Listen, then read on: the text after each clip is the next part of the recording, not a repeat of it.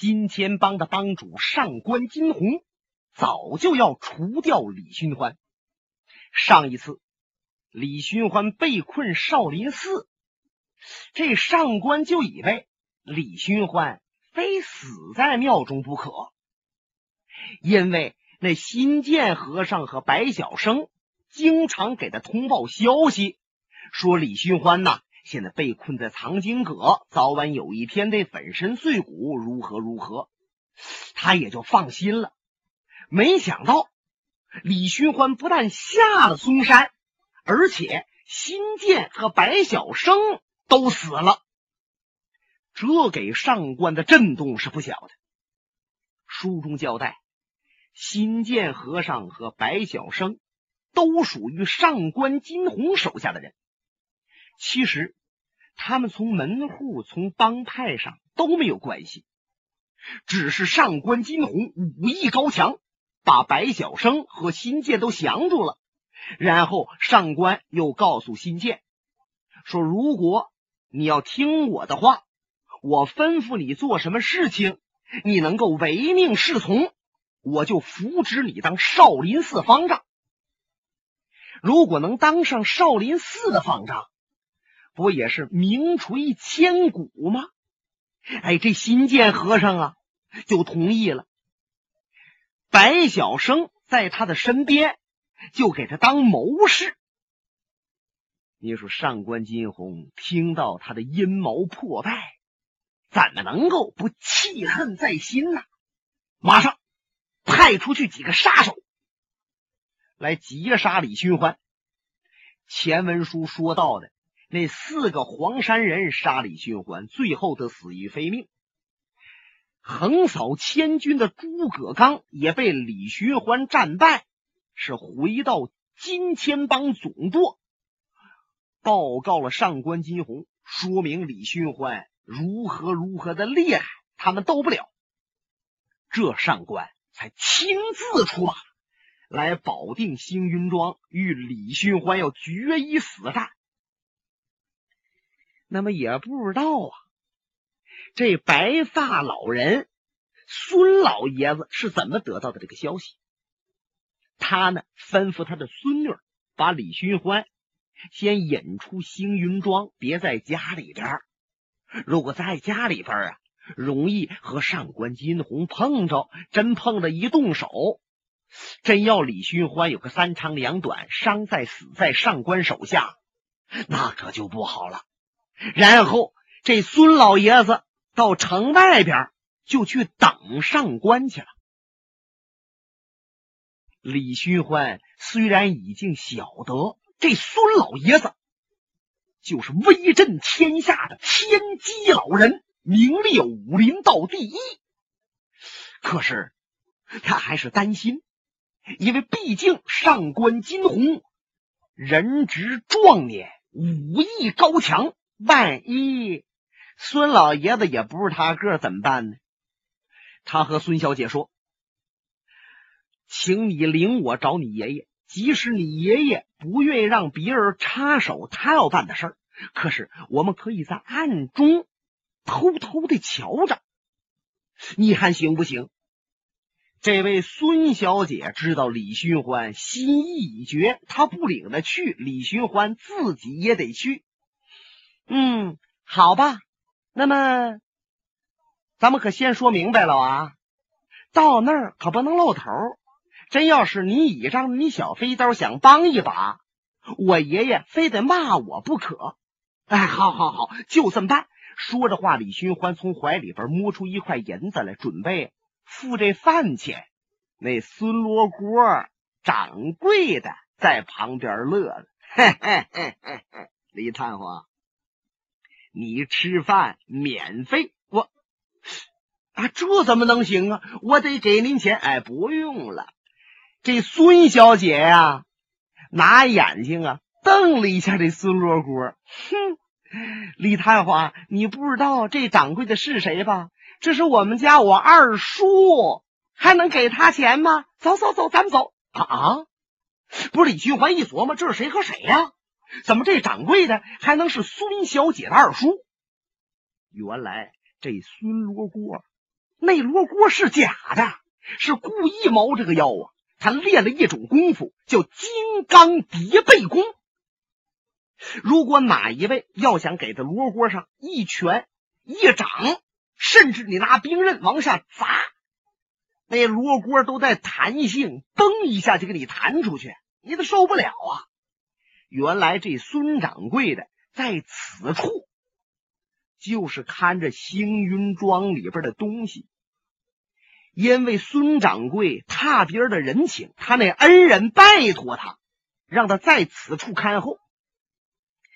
这孙罗锅也是一位新意中人，在这开饭馆一开就14年了。那么说他在这看着什么东西？一本武林秘籍，这个秘籍和李寻欢还有关系，不过李寻欢本人还不大清楚，咱们后文书还有交代，暂时撂下不表。单说李寻欢和孙小姐两个人离开馆子，顺道往前走，时间不大，来到保定城西南面了。就见前边有一个长亭，亭子里边坐着一个老爷子，这个比较矮，也就6尺来高，可是满面红光，海下的山羊胡啊雪白霜，穿着一身肥大的灰色长衫，腰中系着绒绳，正在那儿抽烟呢。李寻欢一看这大烟袋锅，心里边蹦蹦蹦使劲跳了好几下。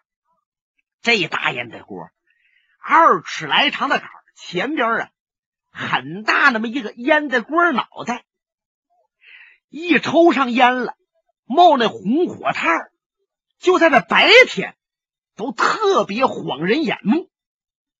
这大烟袋锅就是兵刃谱里边排名第1的天机宝棒，据说天机棒神鬼莫测，令人难防。早就听说这老爷子的名头，可是这还是第一次见着过。李寻欢还要往前走，让孙小姐把他拉住了。算了，别往前走了，咱们就在这儿吧，啊，在这树后头猫着，免得我爷爷看着生气。好。李寻欢不再看这位孙老爷子，他往前看，看前面那个道，有人来了没有？哎，还过来几拨人，不过这几拨人呢，都是平常百姓，进城里边到庄子去的，哎，岔路啊都走了。约过了有半个时辰，李寻欢的两眼阴沉下来了，因为他见着前面的道上来了2个人，这2个人都穿着黄衣衫，前边那个人这衣衫比较长大，后边那个人呢，黄衣衫还没有过磕膝盖呢。只见前边走的这个人有50左右岁，眼睛努着，腮帮子鼓着，太阳穴壮着，骨骼也很强壮。他随随便便的就这么往前走，李寻欢就感觉到有一股压力奔自己袭来，心想自己闯荡武林也这么多年了，也活了这么大岁数了，还从来没有过这种感觉。这绝不是因为上官金虹过去那个名头，而是瞧着这个人感觉到更令人可怖。再看看跟在上官金虹后边走着的那个人，是个年轻人，20出头，呵，这脑袋长挺格路，是个4棱子脑袋，眼睛啊不小，可是瞧着这一对眼睛太不正常了。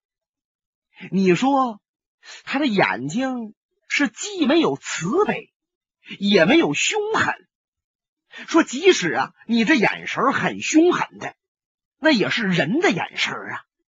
那么这位呢，简直就跟死人一样。那么在他的眼中，好像这个世界上啊也没有什么活的东西。再瞧，在他的腰中带着一把剑，看这个年轻人的剑，李寻欢就想起阿飞腰中别的那把剑了。阿飞呀，习惯把自己那把铁片子剑从腰中一插，然后往旁边一歪，这剑把子呀是向右。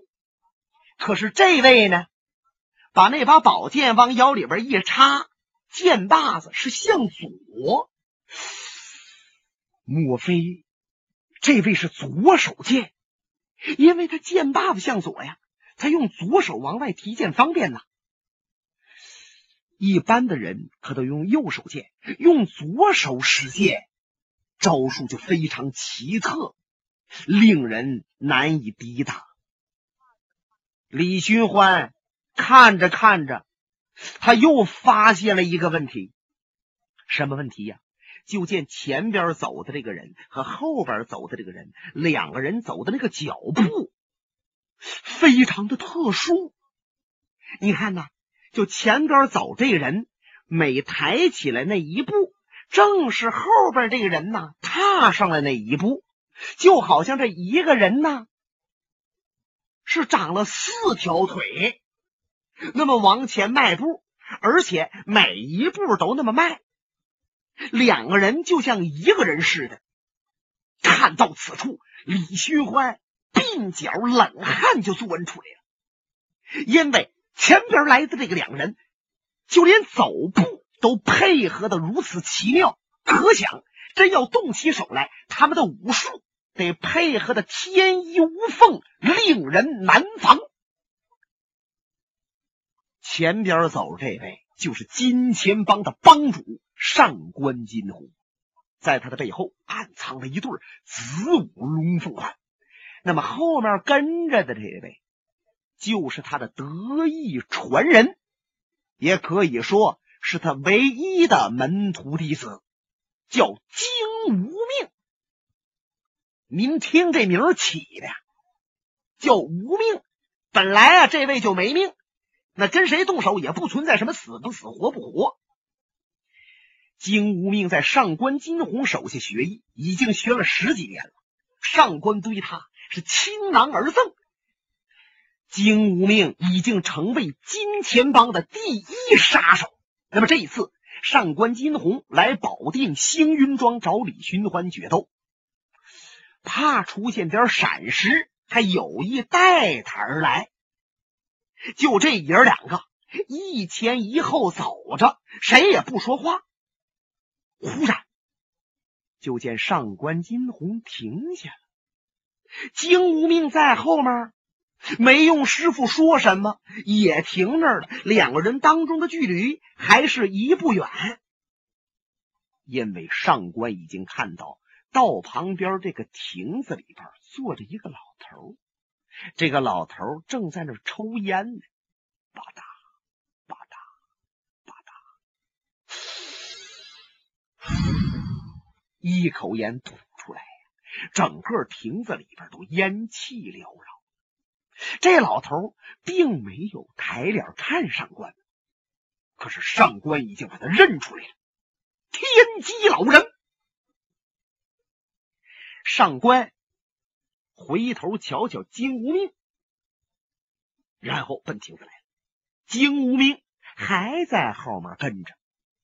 这爷俩来的亭子切近，上官小声说了一句：“你不必进来。”这金无命听到他师傅吩咐，可是没有回答他师傅，往亭子里边来。到了孙白发老爷子跟前，双手一抱，施了一礼。上官施礼和一般绿林道的练家子有些不同，你看别人施礼那都热热乎乎的，称兄论弟啊，可是上官呢显得有点勉强，不太情愿，因为他已经多年不与别人抱拳施礼了。但是借着天机老人，还不能不施这个礼儿。天机老人只是冲他点了点头，没说什么。上官金虹跟着问了一句：“阔别多年，您还好吗？这老爷子又是拿鼻子哼了一下。这袋烟呐，抽尽了，灭了。老爷子慢慢的把这烟灰磕出去，又从这皮口袋里边抓出了一把烟，放在这个烟的锅里边，用手又按了一按，又添进去点儿，伸手往皮囊里边摸这火石火镰。他这手刚要一摸火石，就见上官从怀里边把火石火镰掏出来了，往前跨了一步。刚才他们俩说话中间还有距离，有2步多远，他往前的一跨步，是要给孙老爷子点火啊！那李寻欢在暗中瞧着，心就提到嗓子眼儿来了。你看这二位稳稳当当在亭子里边站着，这是武林界最高的拔了尖盖了帽的2大高手，是不出手咱还罢了，真出手可能力伤人命。那么上官能不能借着点火之机偷着下手给孙老爷子一下？别看孙老爷子名列第一，上官列第二，可是先下手为强，后下手遭殃啊！李寻欢能不担心吗？可李寻欢毕竟定力颇稳，他心里这么想着，原地还是没有动。那位孙小姐这时候倒显得呀很沉着了，一会儿瞧瞧李寻欢，一会儿往前面的亭子看一看。就见上官金虹啪啪磕了几下，这火石火镰突的一下子把那火纸磕着了，往前一递。你看呐，他这一个手拿着火纸往前来给孙老爷子点了烟的锅，他另一只手拿着火石火镰，就放在自己左臂的底下，这叫暗手啊！伸手不见手，不知拳头哪里走。暗手招数发出去，令人没有防备。那么这孙老爷子往前一探身，就让这上官金虹点火。可是他手拿着烟袋锅，这姿势很讲究。怎么拿的呢？他是大拇指和食指掐着这烟袋杆，另3个手指头啊抬起来，这手指尖儿就指着上官金虹那暗手那手背。你看李寻欢藏身的地方距离亭子不是很近，可是李寻欢两眼如电，把这一招一式瞧得清清楚楚，心中暗叫天机老人这一招防得好。上官金虹用火纸给老爷子点着烟呢，可这火纸是着来着去，着来着去，都快着没了，几乎都要烧着上官的手指头了。这烟袋锅啊还没被点着呢，但是上官始终是不动，还是那么掐着纸。就在这纸要着尽了，要彻底灭了的时候，噗的一下，烟袋锅被点着了，吧嗒吧嗒吧嗒。孙老爷子呀，抽上烟了。上官往后退了一步，站在亭子口处，2个人中间又有2步的距离了。李寻欢这心才放到原处。刚才那是惊心动魄的一场较量，你看别人感觉不到，李寻欢这样的人物那是感觉太深了。他自己就琢磨，如果我要面对上官金虹的话，我是否能像天机老人这样沉着的把对方招数化解了？上官看着天机老，这天机老还抽着烟呢，哎，抽来抽去，他光往里吸，不往出吐了，老半天才慢慢的把这盐吐出来。呵，这他这嘴呀，就像个烟筒似的了。好，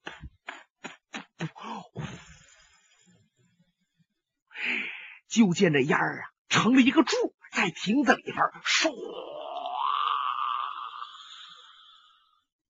忽然天机老人王辉一吸气，这些烟唰又奔他嘴来，他猛地叫气功往出一崩，咔，这一团烟是砸出亭子外，就听着啪的一声。这手功夫是江湖绝技碧烟剑，真要给谁往脸上削的话，不死也得重伤，呛那个蒙头转向啊！上官金虹又往后退了一步，抱腕拱手：“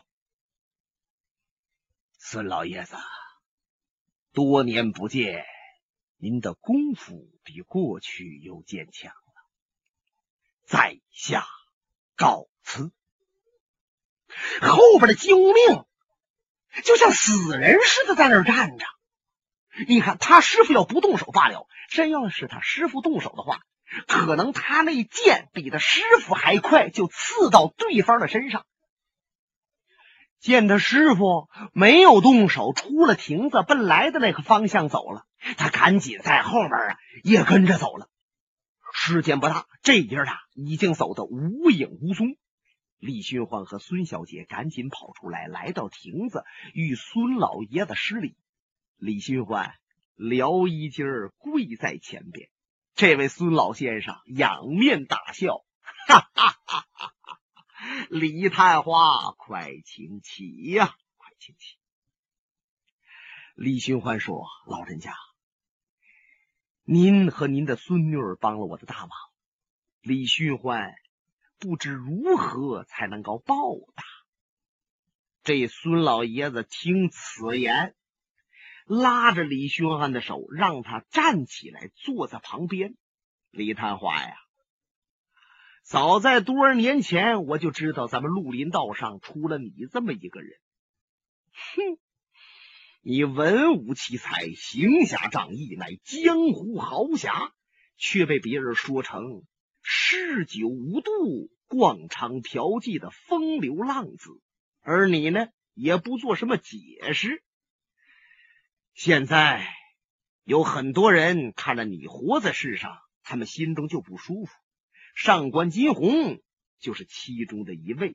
可是我想，像你这样的好人，绿林道不多了，再死喽，未免可惜。李寻欢一听，心中发热，眼圈火。孙老爷子瞧着他：“嗨，你要能听我的话，你没有必要在这星云庄逗留了。你在星云庄逗留，是惦念着你的表妹林世音。可你岂不知啊？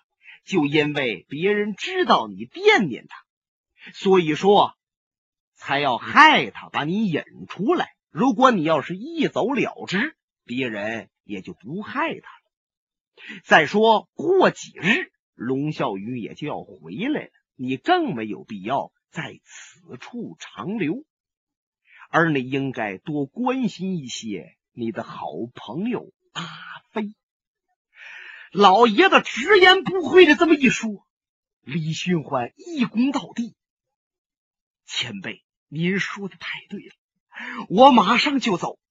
可是阿飞确切地点我不清楚，还望您指教。”老头伸手从怀里边拿出一张纸，交给了李寻欢。李寻欢一看，嗨，想的太周到了。